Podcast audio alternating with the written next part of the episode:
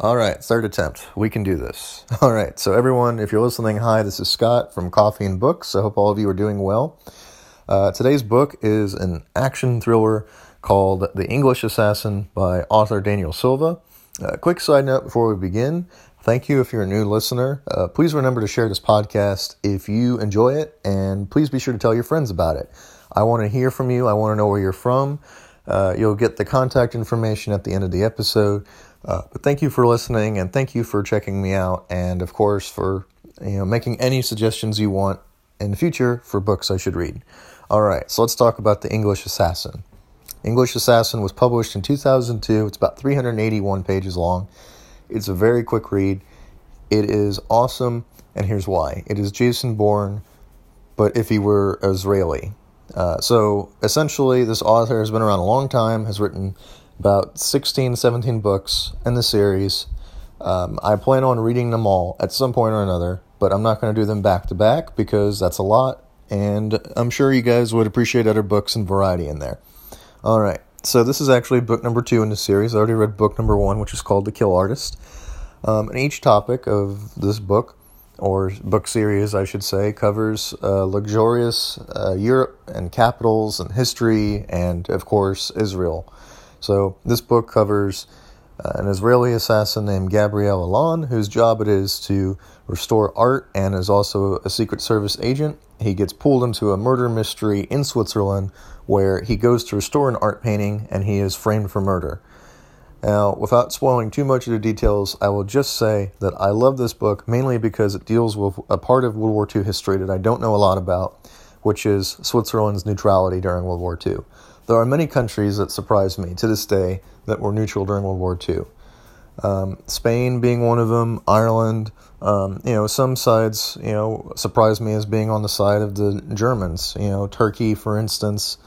Uh, different countries had different backgrounds. Italy, you know, being, you know, for the Germans and then switching sides always surprises me you know, just different sides of history and how complicated it was. Learning about Romania, learning about Switzerland, all these countries with their histories of World War II and how much that event impacted so much is crazy to me still. But this book in particular deals with Switzerland. And the only things I really knew prior to this book, and like I said, it is a fiction book, but the only things I could say for sure I knew about Switzerland were that they were neutral and that they accepted money from the uh, Nazis. You know, that the Nazis and the Germans essentially looted Europe and took a lot of this money and put it in Swiss bank accounts. Now, having said all of that, I will say that if you want to do more research on the actual history, I would recommend at this point checking out books related to that topic.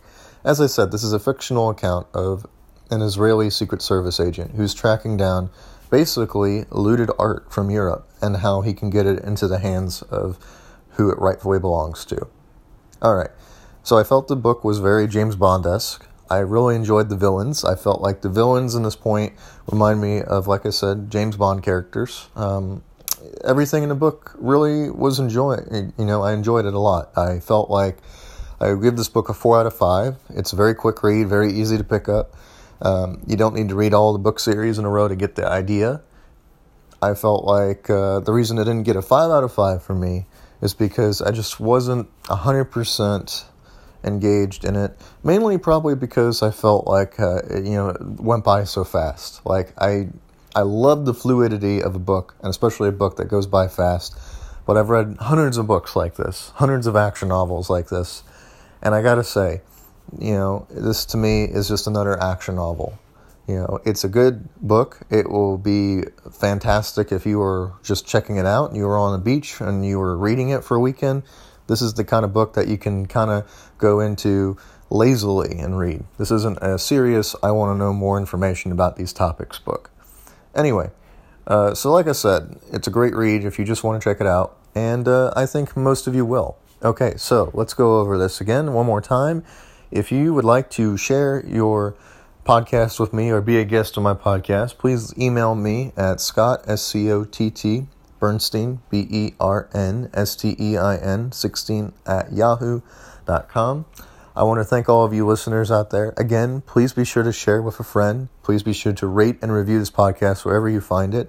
I'm noticing people from other countries are listening.